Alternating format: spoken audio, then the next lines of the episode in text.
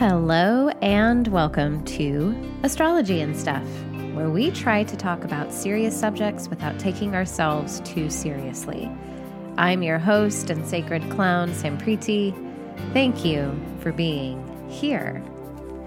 If you'd like to know more about whatever I'm talking about uh, during the episode, specifically uh, specific to your own astrology, specific to your own experience, i.e., your natal chart, please think about uh, booking an appointment with me, um, especially if you've never stepped into astrology, or if, like me, like I've had this experience, the more you get into astrology, the more you're reminded how much there is to learn.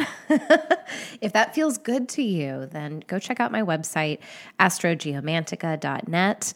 Um, there you can book natal chart readings, you can book um, readings. Synastry readings are uh, readings of um, partnered people. Um, I've done uh, readings with uh, people who are married or romantically together, uh, domestically partnered. I've done readings of business partners. I love those. Um, and I love specifically doing readings of children for their parents. Um, doing that, understanding your child through the lens of astrology has been so helpful and clarifying, not overwhelming with information like I initially thought it would be. and as a parent myself, I love offering that. Um, anything that is clarifying, anything that is burden easing, I love offering that to fellow parents. And if you'd like to help support the podcast and maybe get some weekly astrological transit insights, uh, feel free to go to my Patreon page. Simply go to www.patreon.com and in the search bar, pop in astrology and stuff podcast, and you'll find me. I have two tiers there. Um, one offer is just simply a beautiful way to financially support the show so that I can keep doing this.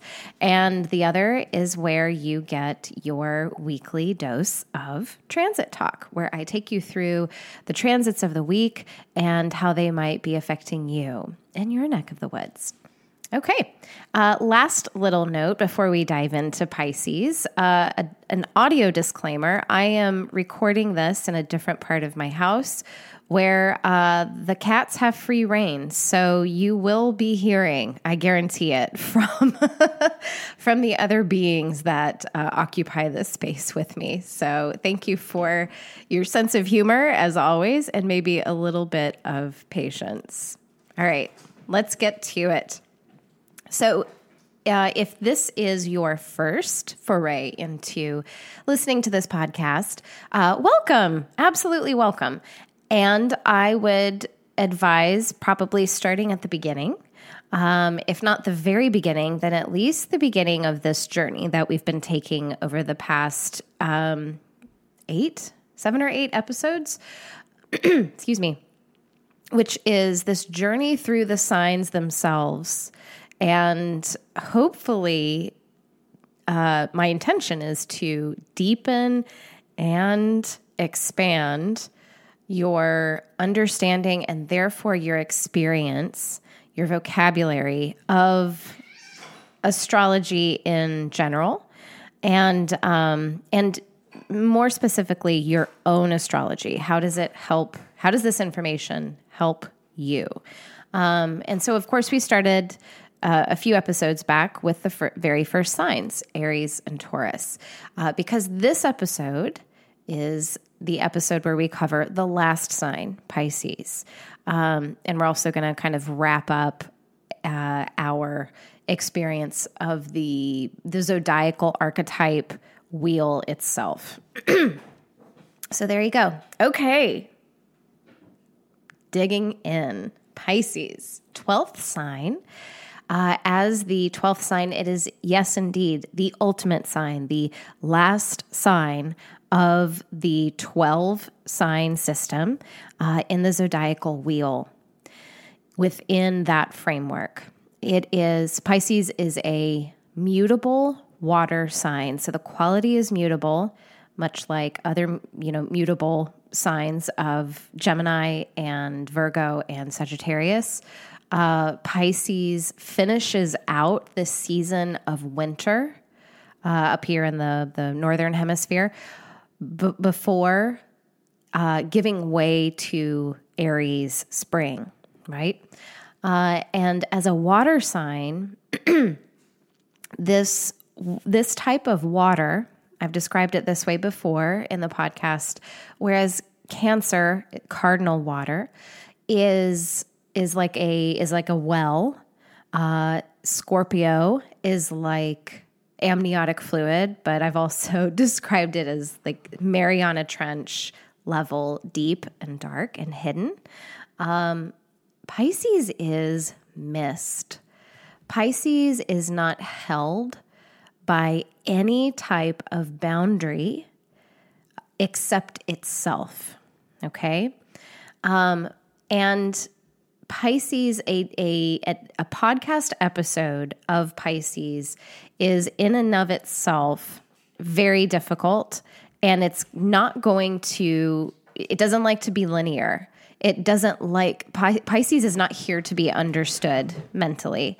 Pisces is not here to, um, to fit into anybody's particular uh, idea of logic and form. However, we can still do our best. Okay. And I personally have my planet Mercury, which is the planet of my uh, receiving information, processing information, and ultimately communicating information, is in the sign of Pisces.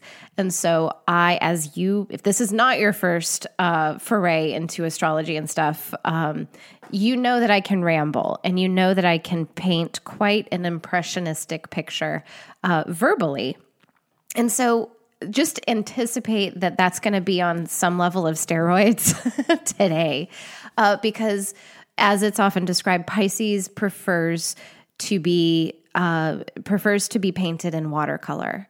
Um, there is plenty of impressionism. There is plenty of a- even abstract expressionism um, to Pisces.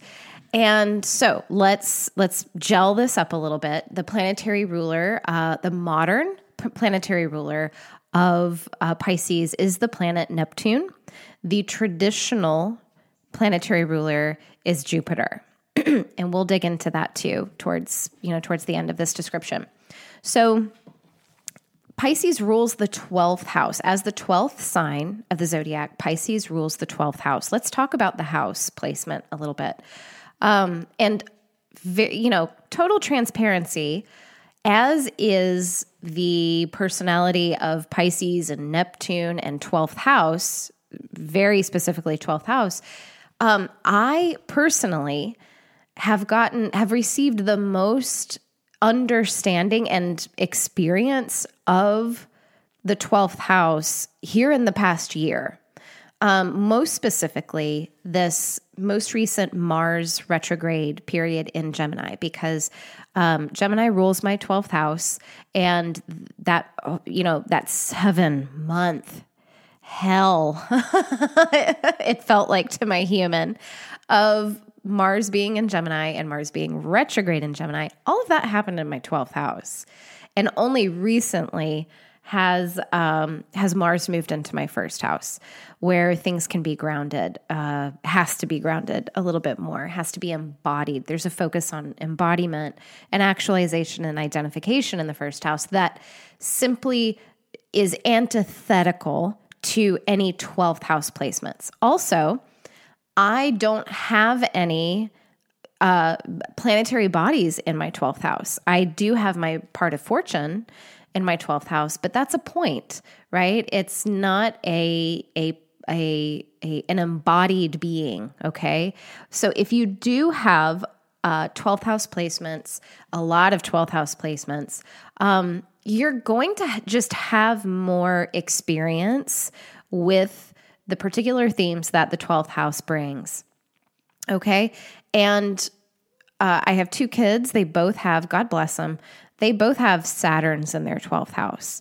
And I get to receive a lot of my, you know, I, I get to observe a lot of, you know, the day to day life of having specifically the heaviest goddamn planet um, in our in our solar system, uh, astrologically speaking, um, in this place of existentialism. Okay, if I'm going to apply an ism to the 12th house, it's going to be existentialism um, because it's in this 12th house, this this ultimate house where we hold much much like we did in eighth house in Scorpio and Pluto, we hold both.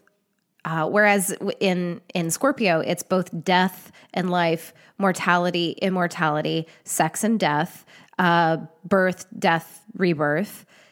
That in the next water sign, and the next water sign's Pisces, um, that uh, that whole shtick, for lack of a better term, that whole shtick gets the the frequency dialed up and the density dialed down. Whereas, um, so I'm trying to say is in Scorpio, the themes were very involved in our human, okay?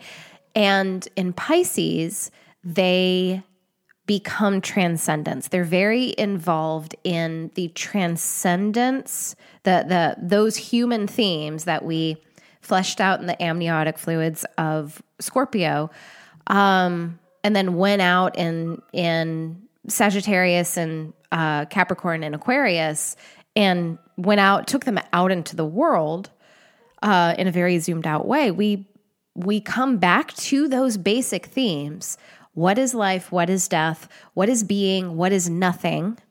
Uh, what is birth? Uh, Etc. What is the the end of the cycle?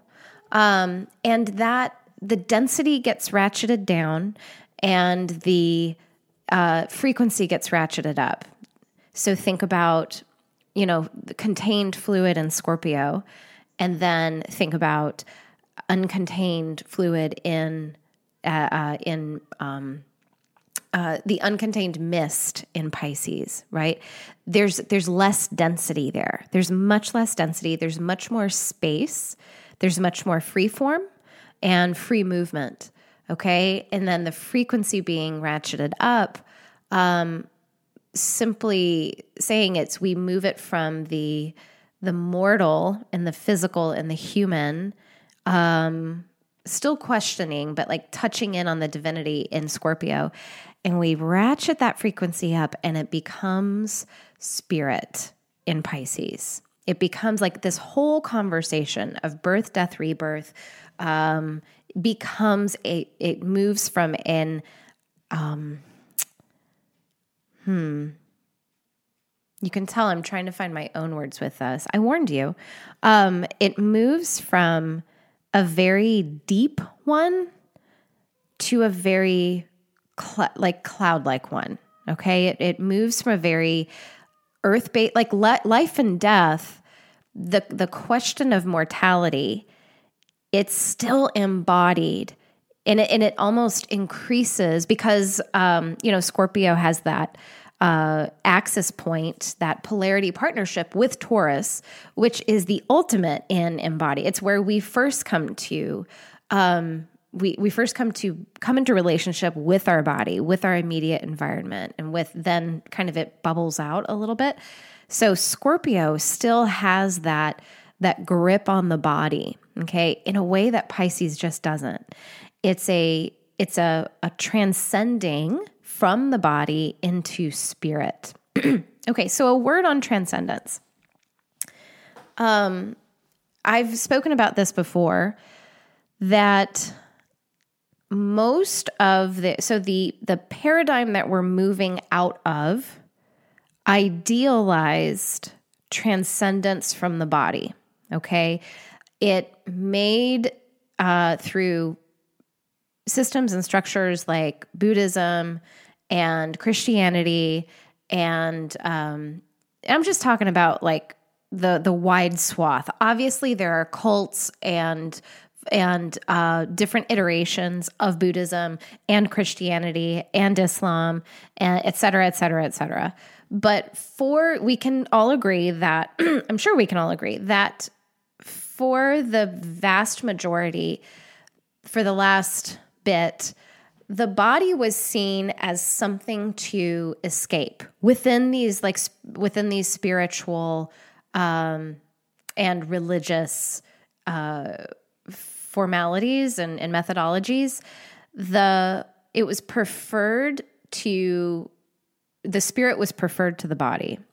Um, and then we bring that out of like religion and and hyper spiritual space. We bring it just down into basic philosophy western east and european and greek you know born in the greeks and et cetera et cetera those types of philosophies that we have created governments out of we created our social structures out of again speaking as a white westerner okay um, speaking from I, we have formulated communities and societal structures that prefer the mind over the body. Okay. And the philosophy, so much of the philosophies and the methodologies are rooted in this, uh, uh, in this practice of transcendence. Okay. To the point that, you know, we, uh, about 150 to 100 years ago, we literally had transcendentalism. Okay. And um, I don't, I'm not sure if, uh, not Goethe. Okay. I'm just going to put that, put that uh, aside away.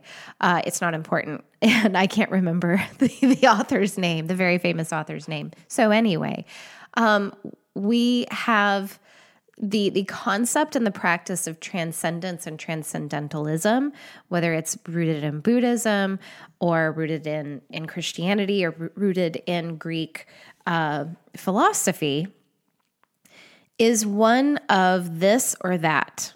You know, we started in this and we've got to work to move to that thing over there. Okay. It's another version of good and evil, but, you know, bad and good, right and wrong what am I describing? I'm describing binary, you know, du- dualism. And what Pisces does is structurally, it is the space in the 12th house, because again, I'm going to get back to the 12th house. This is the space where dualism and binary does not exist. Okay. Um, so Jeffrey Wolf Green, he brought evolutionary astrology to, you know, the US and, and Western community. And he was greatly, greatly influenced by Jungian psychology and philosophy.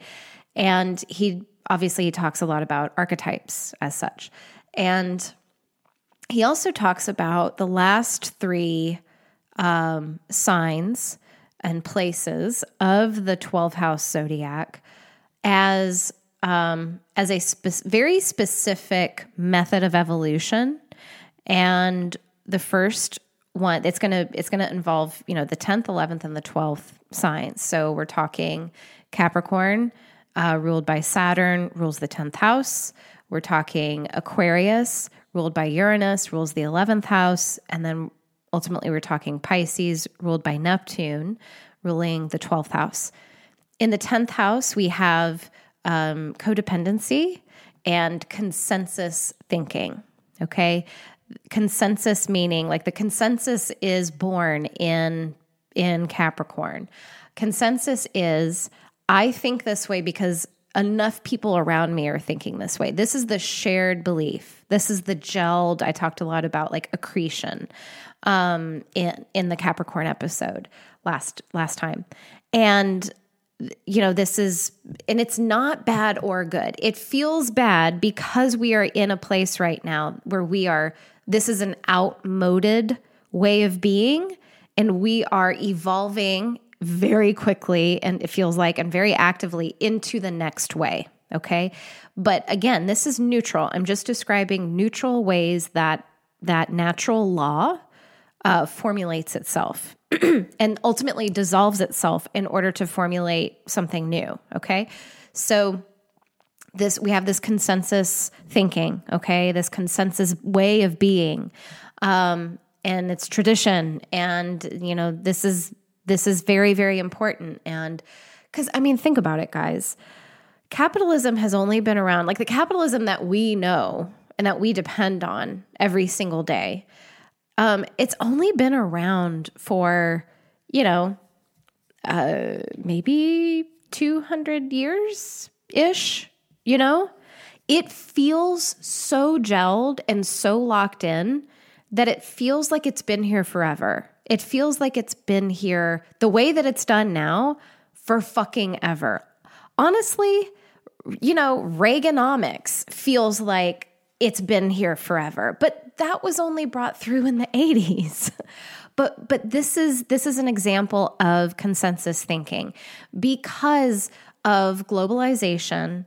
Um, I use that in a neutral way, not in a political way. Because of globalization, um, more, let's think about it physically, like just more and more and more and more and more people are aware of this certain way of being and it's being adopted. We could also argue that this this happened way back in the day when Alexander went and just spread his gospel of of being um, from shit, you know, Alexandria all the way over to India, okay?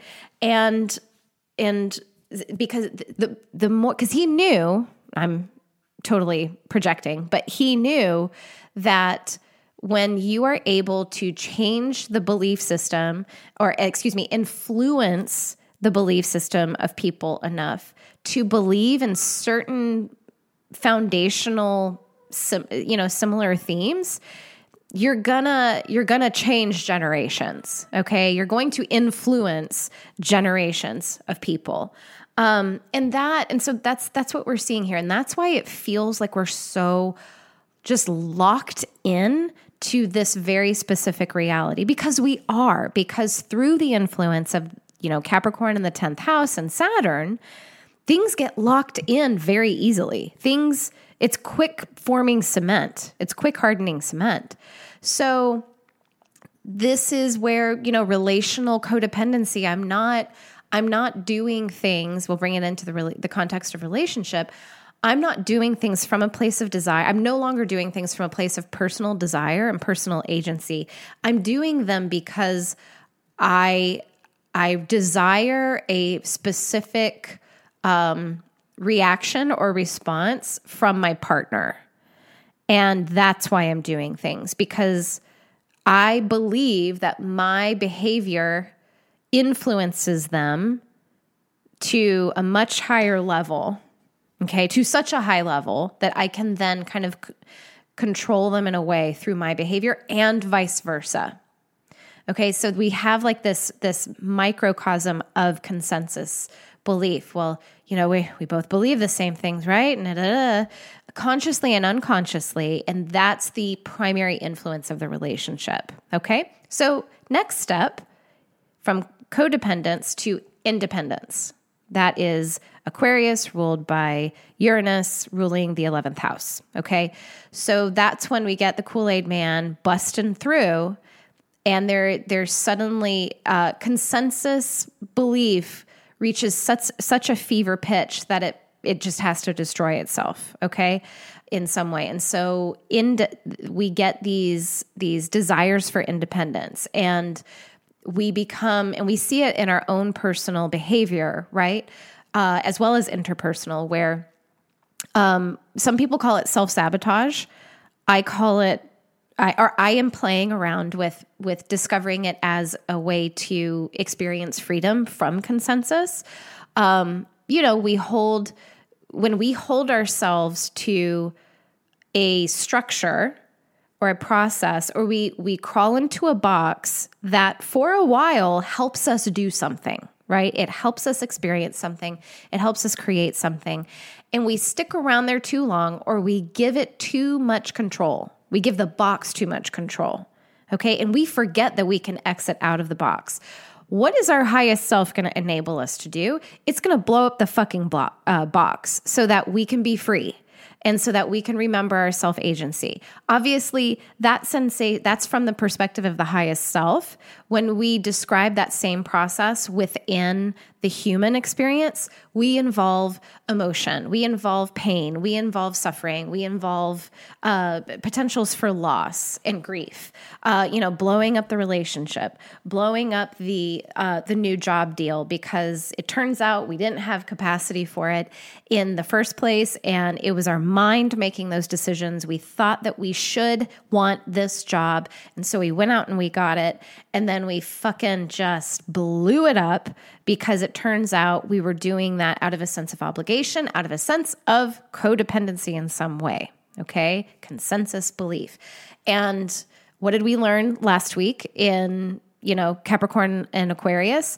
The primary desire of the soul is one of evolution, is one of transformation, and it's one of transmutation. so this force of evolution comes through and it blows up consensus thinking. Uh, and it's all about independence. I I want to break free, you know. That's it. That is absolutely it. And Uranus is that lightning strike. Um, you know, the 11th house is community. It is uh, instead of being in a codependent relationship, we desire to formulate an independent community. And so it's very interesting. I think what we're all figuring, you know, doing the work of figuring out right now is specifically in this point in time is what is independence how, how are we conflating independence with isolation okay and we're doing that very very uh we're doing that a lot when it comes to being uh, allowing for independent ways of thought and expression and communication. Like, how can you be, um, how can you be partnered with somebody, whether it's in friendship or a a uh, a life partner or a business partner or a parent and child?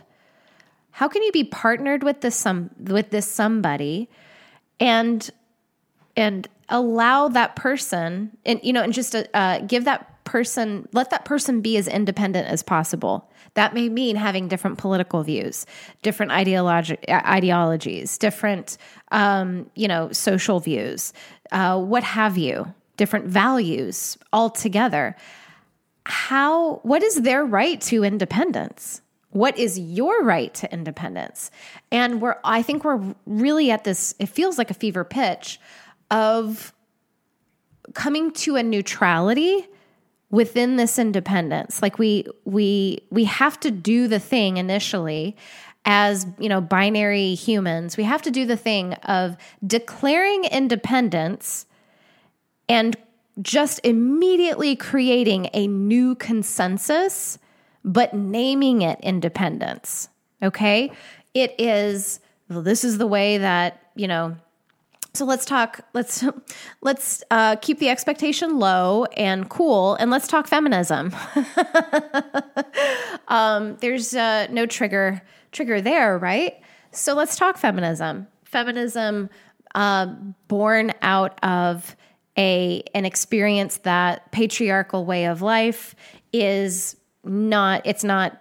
No, it's not good. It's not right. It's not good. It's not good for anybody and including the people that on paper it, it, benefits the most. It's just not good for anybody and it's not fair and it goes against natural law, et cetera, et cetera, et cetera. So we formulate, we, we, we declare ourselves independent from patriarchy as feminists. What do we do? We go form a new uh, feministic quote unquote society with the exact same rules that patriarchy had. So basically, we're formulating just a new uh, a new patriarchy with a different name. Okay, same value systems, same structures, same ways of doing things, same toxicity, maybe some same success, similar successes, but also similar toxicities. It's fine. It's fine. It's fine. I think back to stories that you hear about in the 60s of, um, you know, the, the hippie culture and the commune cultures, uh, where uh, all of these, these men and women would break free from you know, capitalistic, normie, the man uh, society and form their own communes. Well, what happened very, very quickly?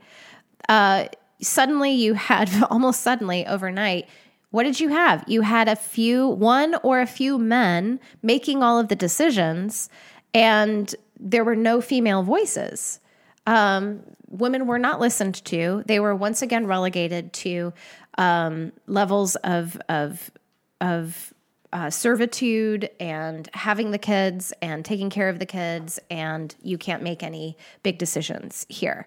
There no like no leadership etc um, so that's just what happens in the initial phases of independence right? I mean f- fuck look at france. Look at and they're having a big uh, a big return moment because um, it's their like we had our Pluto return. The U.S. had their you know our Pluto return uh, last year.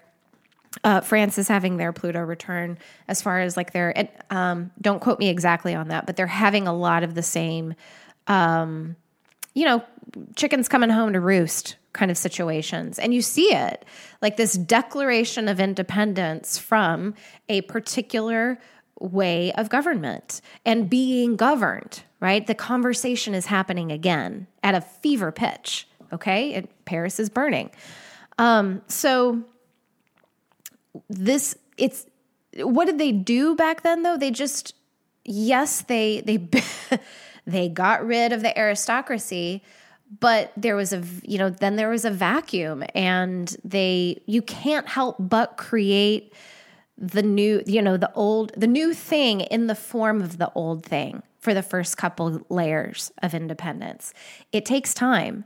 And so um, that's what that's what that kind of uh, Aquarius ruled by Uranus, you know, in the 11th house, specific to the 11th house.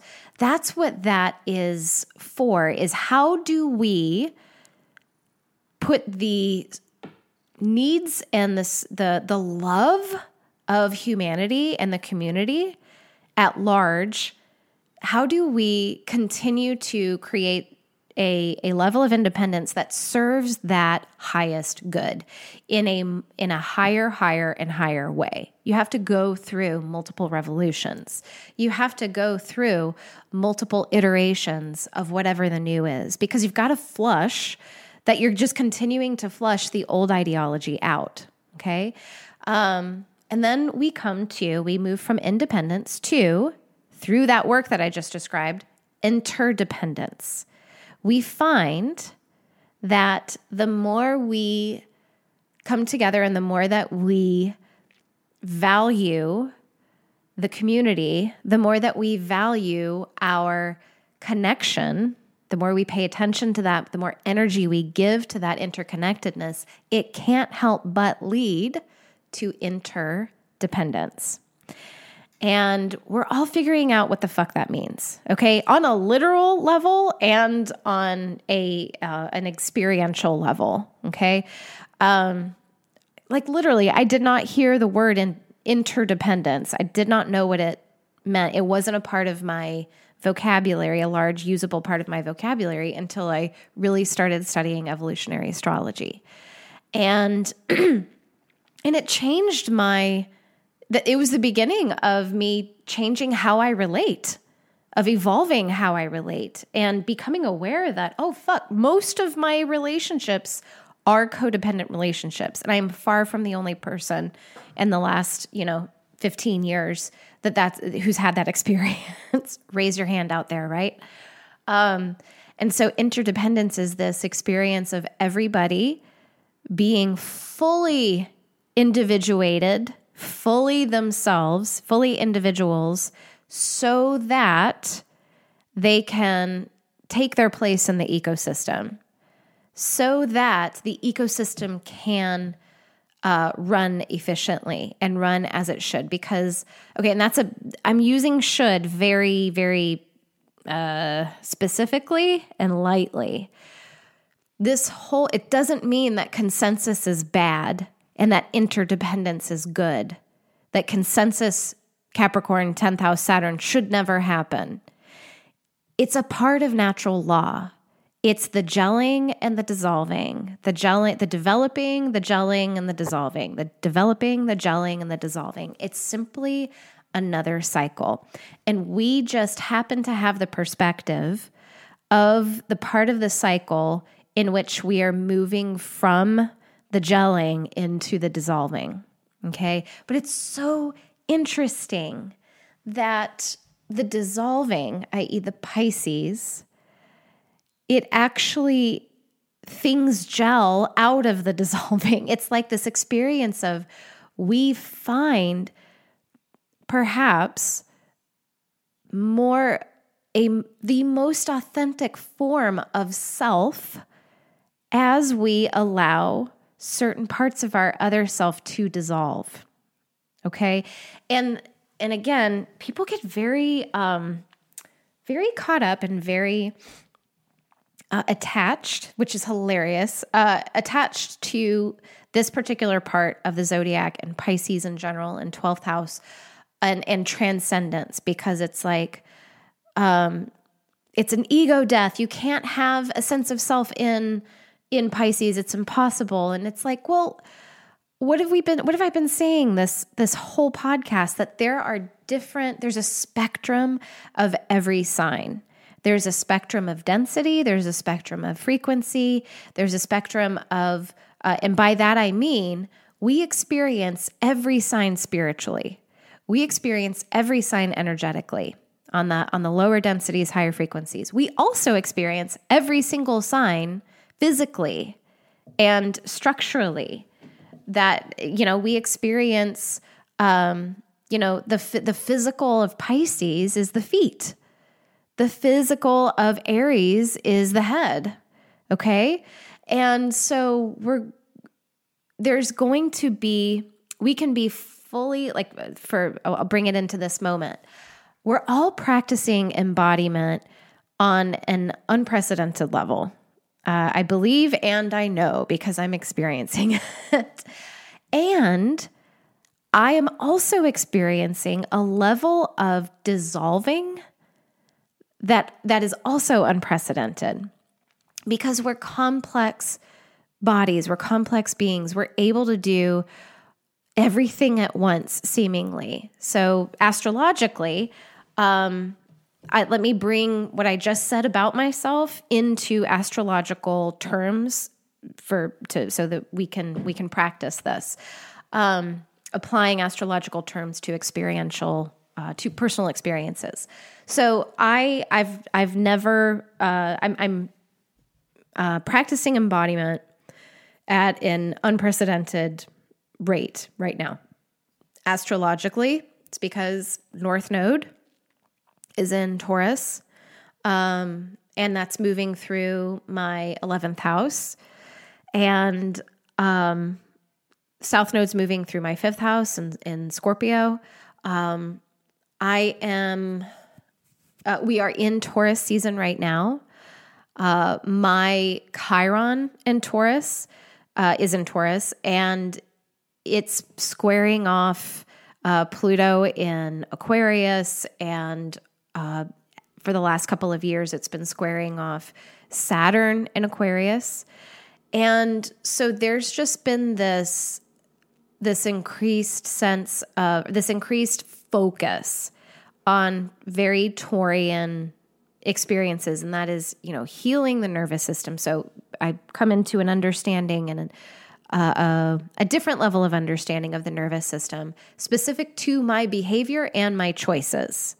Uh, about this time last year, just and then I started the newsletter and I started just writing about it. Okay um, as writing about my experience and applying astrological uh, vocabulary to it. So, also in other areas of my chart, Neptune has been sitting on my moon and or my midheaven. Very, they're very close together. Uh, for it feels like a decade. um, and especially with this this most recent Neptune retrograde, um, sat on my moon, backed over my moon, um, moving forward on my moon. So there is a massive amount of disillusion. There's a mass, massive amount, I'll call it a mystification, M I S T, ification. Um, things just absolutely poof. Like you ever stepped on one of those puffball uh, mushrooms or seen it on on TV or on YouTube or something, and you just bloop, you can flick it, and they just whew, and you see all like the the the spores just float out on the wind, or like in Charlotte's Web when um, Charlotte, spoiler alert. uh, Charlotte passes away and she's left behind her magnum opus, her egg sac. And Wilbur watches as the egg sac um, opens and all the little babies they come out and they balloon themselves away like like a hundred little baby uh, spiders and three stay behind of course and um, but they just bloop they just float away that is this dissolution this uh, dissolutive function of neptune pisces 12th house okay so you see how all of these things are happening at the same time. Okay. And, you know, what is sanity? What is time? Because all of these things are happening at the same time inside of one person, but also inside of you, inside of everybody you know. You've got all these different things happening. And so, that's how we can have this experience of embodiment, like massive, massive embodiment and massive, massive transcendence and dissolution. Uh, uh, all in, in one period of time. So the 12th house is this place where things go to dissolve. Okay. And that's why the, the 12th, 6th house axis, 12th, 6th house axis, Pisces, Virgo, and I think we talked about this pretty good in Virgo.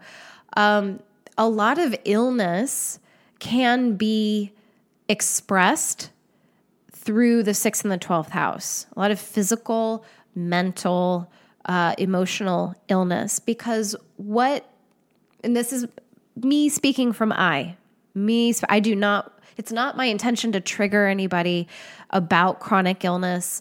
Um, everybody has their own specific way of expressing through illnesses, specifically chronic illness. It is nothing has taught me more about my victim meant victim mindset and victim mentality than chronic illness. Okay. Um, and therefore, chronic illness has taught me so much about my own power and, and the choice making and the self agency that happens within chronic illness. Um, and that, that really came to a peak as Mars went retrograde um, through my 12th house and it just it it scared up all of this uh, new illness experience in my life and one that uh, initially completely sidelined me. It's like oh you're not gonna you think you you think you have the what it takes. You think you have the life force to carry the stress with you any longer? Nope. Nope. So here you go. Here's an illness that, uh, or we can call it, yeah, it's an illness, but it's also a new, a new limitation that allows you to find the freedom that you really want, the freedom that you're really going for. Um, but you you can't get out of your mind. Uh, you can't. You're you're mind is still trapped on this this hamster wheel. So here's a fucking physicality to help you stop in your tracks and just put it down and learn the new way of being. Okay? Because this is what you wanted all along. Here's the new way of being, and here's in a chronic. Here's an illness. I won't say chronic anymore. Here's an illness that's going to help you learn the framework of this new way of being because God knows you're not going to listen any other way. So here's a fucking illness. so, so a lot of us, a lot of us are dancing with different levels of illness, whether it is um, more on the mental side or whether it's more on the emotional side or whether it's being expressed through the density of our bodies. Um, a lot of us in general are dancing with this, but specifically, I'm just telling my story. This this happened pretty much immediately uh, as Mars and Gemini moved into my 12th house. So a lot of people with um, so like uh, I'll also give my my kids uh, as an example. My son he has multiple neurodiversion, um, diversive, neurodiverse uh, diagnoses related to neurodiversity. Here we go. We'll we'll say that. Um, and and his he I fully see and interpret his Saturn, um, Saturn and Capricorn and his no no no no Pluto and Capricorn. I forget where the, I forget where Saturn was when when my kids were born. Um, but his Saturn in the twelfth house um, is this experience of a certain level of undeniable limitation that affects his whole existence. And and it's like how do how do we and, and I'm I'm dealing with this on a very, you know, day to day, very literal developmental way of where does my kid who has very, you know, obvious and certain quote unquote limitations in certain areas of his life, I'm watching him experience that and I'm watching him find freedom within that and write his own story based on the cues, you know, based on what he's getting internally, but also based on the cues that his his people who are are helping, you know, raise him up, uh, based on the cues that we're giving him. You know, what does it mean to be limited? What does it mean to be um, to experience life seemingly in a more limited way than your peers? Uh, and how do we? He doesn't experience limitation much. Um, he does sometimes feel sorry for himself because it feels good to all of us sometimes. And then that little Sagittarian beauty, he just kind of bounces and he was like, okay, yeah. So that's that's really hard for me right now. But all this other stuff, it's really easy for me. So but it, but it's always because it's you know Saturn in the 12th house in his 12th house it's always there it's it's never not there but it's a it's it's a, a real breath to breath experience of how am I going to interpret this? My daughter's the same thing. Poor dear. Saturn in the 12th house, uh, conjunct her moon in the 12th house. So because her her moon is there, it her manifestation of this, her experience and expression of this particular uh, shtick is much more emotional and much more mental, whereas Seamus's is is simply it's like neurological and biophysical. Um, hers is uh, it's the moon, right? It's her own internalization. Uh, she is her own. Whereas Seamus has like diagnoses on paper, Zoe oh yeah, they're, th- those are their names. Um, um, she has, uh, she has. It, it's more of a the call is coming from inside the house, and that is definitely the way that I, her, her father and I feel best with parenting her is. You still have power in this moment no matter what fears are taking up your your thought space and your body, you still have have power in this moment. But because, you know, she's young and she has these transits and and et cetera, et cetera, et cetera, it takes repetitive teaching. It takes training. It takes repatterning to to learn for, you know, for her to learn that.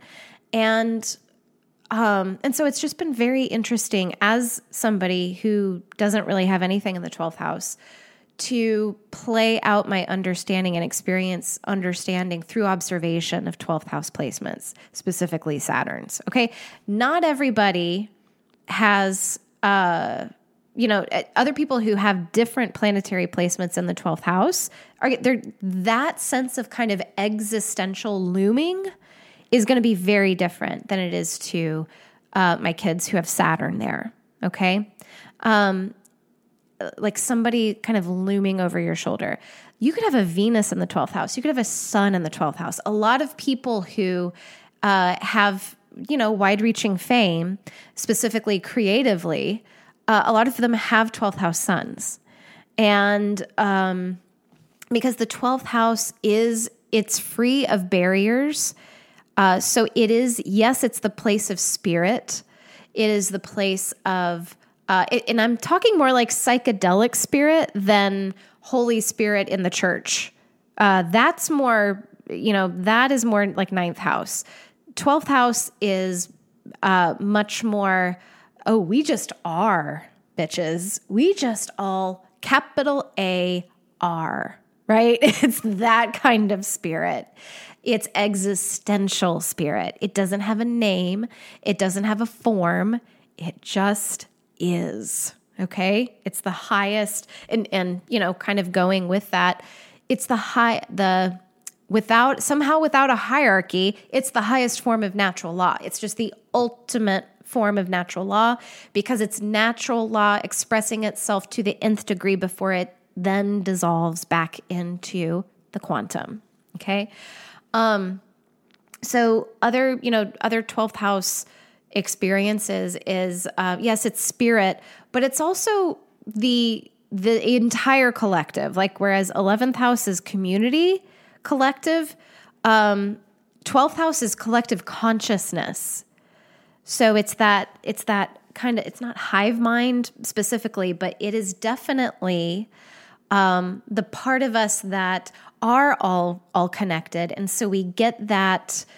Uh, we have that collective. We have certain things all in our collective consciousness. All right, and so fame, like widespread global fame, that can be a very that's a very twelfth house experience because it's something that has entered the collective consciousness, like um, like Madonna or um, you know um, Beyonce. You know, it's just they go beyond. Um, they go beyond language. They go beyond well, shit. Dolly Parton. There you go. Go listen to. go listen to Dolly Parton's America. And there's a, an incredible part that I, it's the best podcast I've ever listened to. Just to, yeah, period, full stop.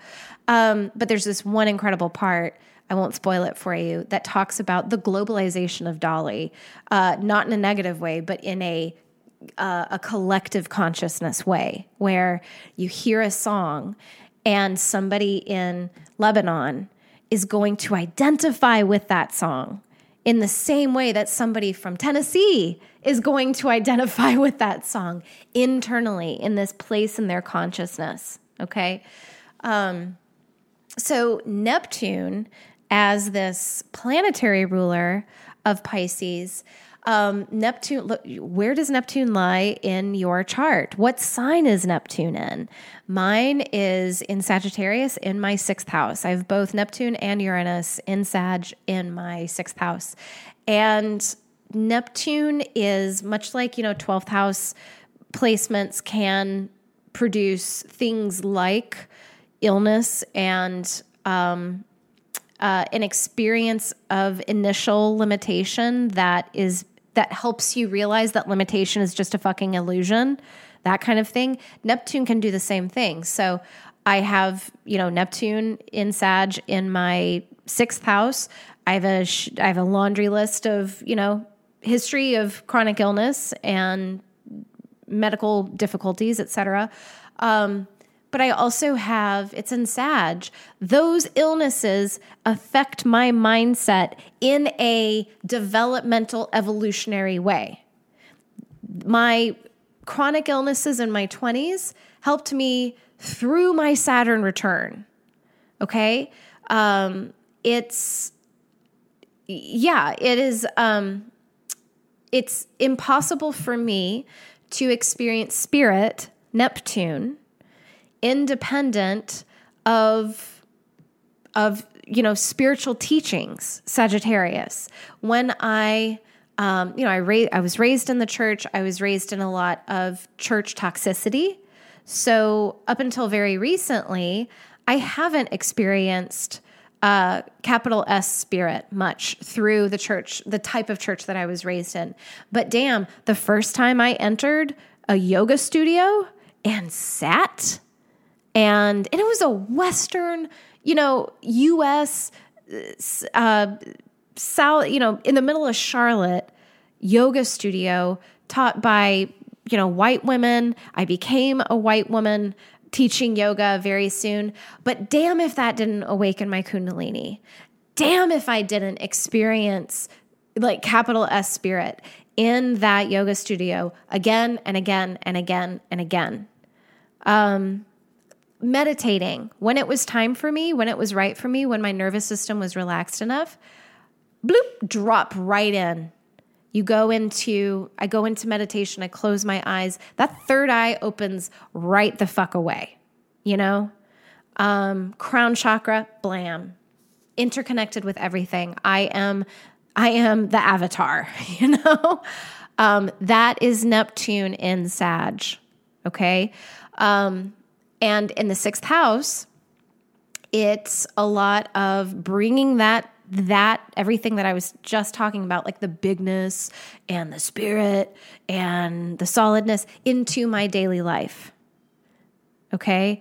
Um, it squares off with my moon in Pisces in the 10th house a little bit because sometimes it's hard to, um, sometimes there's no boundary between spirit self and daily self.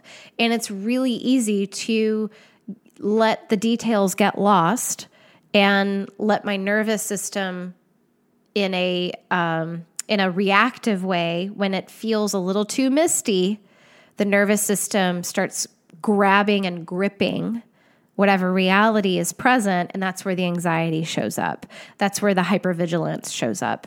And i think i'm describing add as well.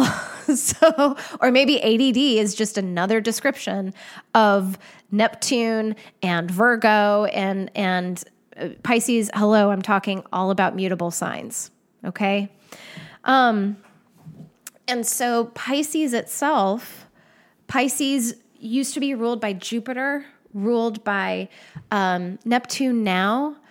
Um, Venus is exalted in Pisces.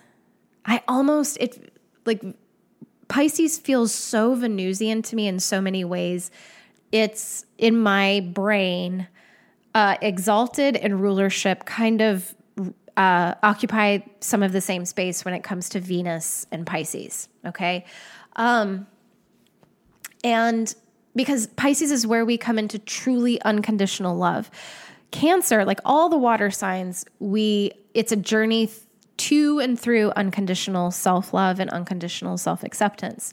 Cancer is where we uh, it's the first water sign. It's where we come into the experience of emotions, of our emotional realm, of our internal space, of our ego uh, as a, a mechanism to create a self inside of vast consciousness. Okay, and then we go into Scorpio, and that um, that sense of un, oh, excuse me, back into Cancer. The marching orders in Cancer are um, emotional self authority, uh, internal self authority, emotional maturity, um, reparenting, remothering. Um, what does that look like? Oh, unconditional love. Unconditional love unconditional acceptance. And so that that then those marching orders get matured further in Scorpio where we are taken to the depths. We are taken we we have uh, not just near death experiences, we have death experiences in Scorpio so that we can we can come to grips with the most hidden for all of the reasons, most hidden parts of ourselves and come away with even more reasons to love ourselves unconditionally, even more reasons to accept ourselves, even these most hidden parts unconditionally. Because that journey that we began in Cancer it ha- its it its only job is to be completely fulfilled. And so it has to take us down into the depths. And then the third and final uh, water sign and the final sign is Pisces. And so we bring to Pisces this personal sense of unconditional self love and unconditional self acceptance. And we come to realize, like, we're, we're walking into this potluck with this big casserole dish of this stuff. And hold on, I have to take some water. Excuse me. And we walk into a space that has no walls, that has no boundaries, that is just this fever dream of interconnection. And all we have with us is this casserole dish of unconditional self love and unconditional self acceptance. And we realize that this belongs to everybody. And that, oh my God, everybody else was on this journey too and everybody we see everybody else showing up with their unconditional self-love and their unconditional self-acceptance. And this is literally the only fucking thing that we have to offer each other. And we come to realize that oh my god this is the only fucking thing that ever existed. This is the only thing that matters. It's the only thing that exists. It is what every single piece atom atom quasar or that no no that's really big not really small quark. That's what everything is made of is this unconditional love and unconditional acceptance. That is the the birthplace of unconditionality. Because what is unconditionality? It is the absence of conditions. There is no external anymore. There is no internal anymore because there's no boundary, there's no barrier. There are zero fucks, there are zero conditions. It's just love. And so that is not that's not a cliche, guys. That's not a that's not a Hallmark card. That's not a bumper sticker. That's not a sermon. It's natural law.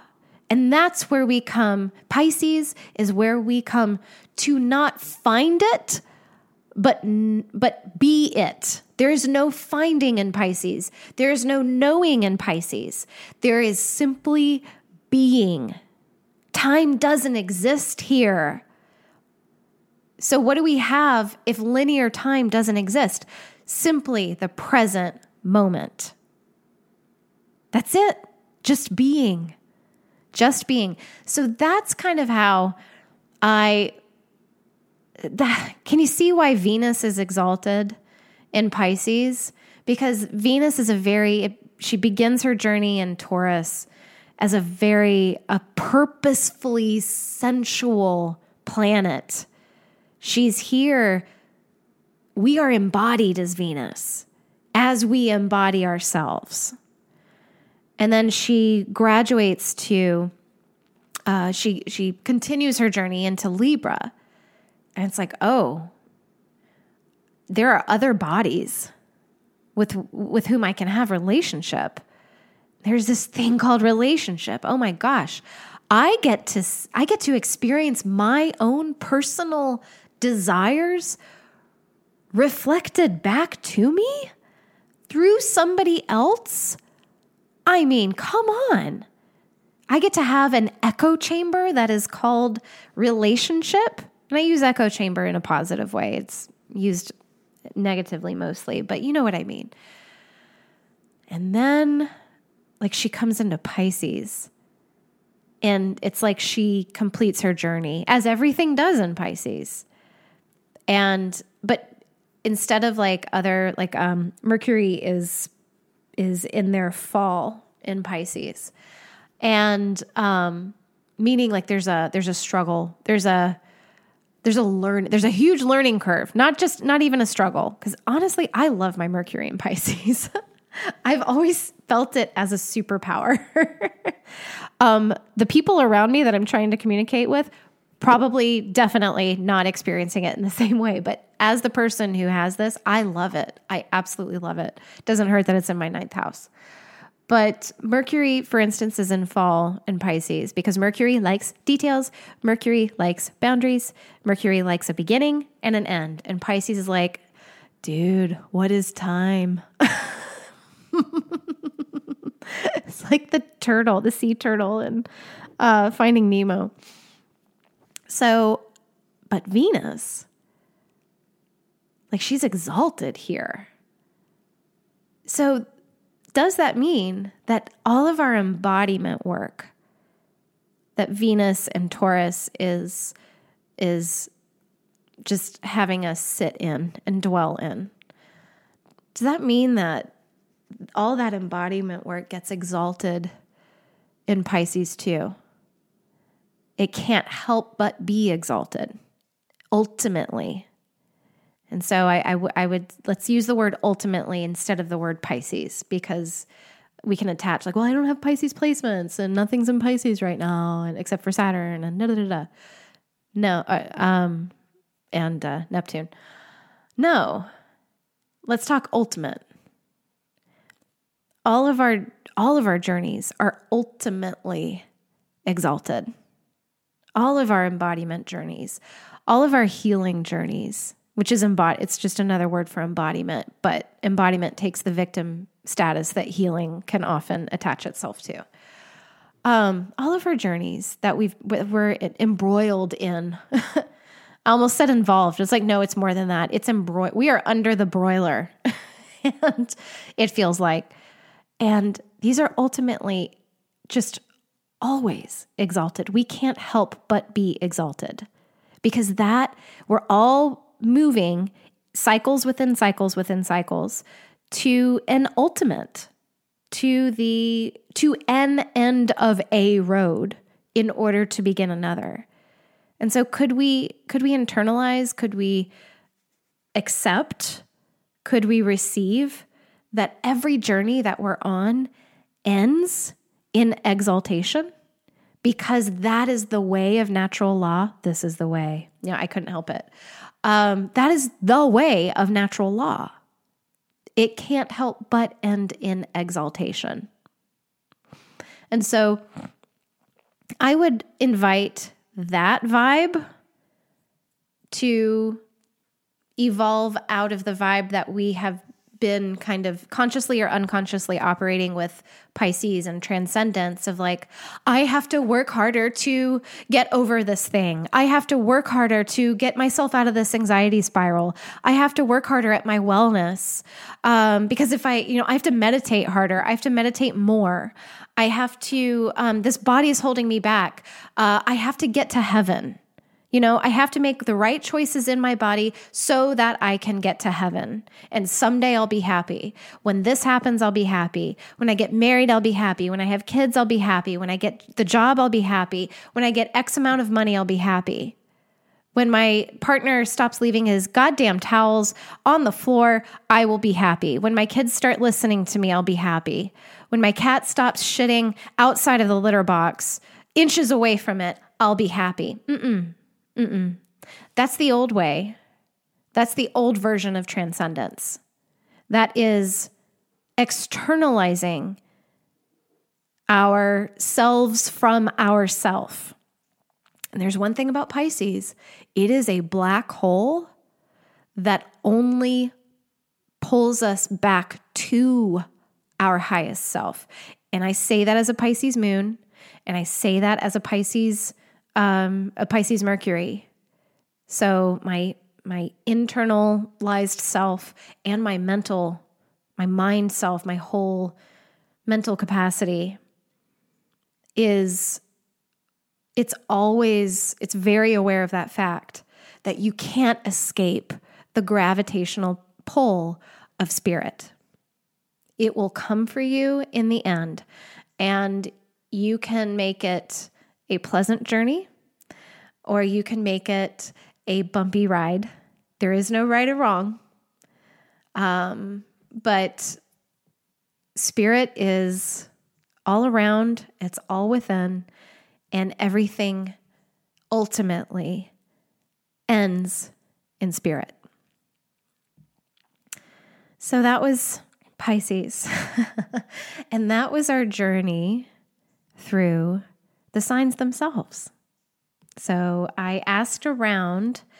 Um, I asked around for the last couple of weeks um, to see where y'all would like to go next. And um, next, you can expect some charts. Let's get into the charts themselves. So, I'd really like to use the all of the information and all of the experiencing that we came through in the last um, 11 i think episodes 12 episodes.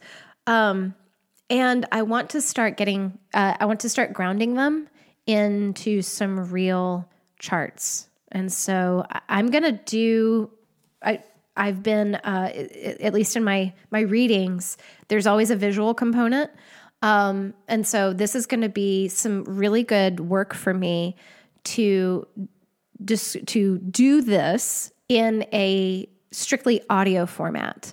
Um, I'm gonna I'm gonna trust myself. I'm gonna trust that it's gonna the information that needs to come through will come through.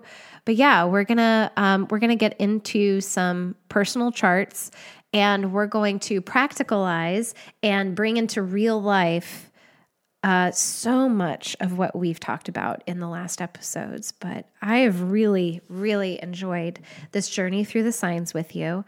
Uh, I hope that you have enjoyed it even more than than I have, and um, and I'm really looking forward to practicalizing um, some charts and some placements because really when we get into this we're going to get into the whys and the wherefores of the relationships between the planets i.e the angles um, how they can be expressed. And i love getting into charts because we can't help but discover the level of nuance in in astrological expression. Like literally you can have twins born within two minutes of each other and they express their charts com- they they have the ability to ex- express their charts completely differently. So we'll get into that next week on astrology and stuff. Thank you as always for being here. Of astrology and stuff. You can come back each Wednesday for new episodes, and you also have a way to get weekly bonus episodes on my Patreon page. Just search Astrology and Stuff podcast. Bonus episodes are weekly peeks into the planetary transits where we can get into the astrology of the week and how that may be affecting you in your neck of the woods. Each episode of Astrology and Stuff is written, recorded, edited, and mixed by me, Simpriti Ireland. The music you hear is an original work by Angel Wing. And again, thank you for being here.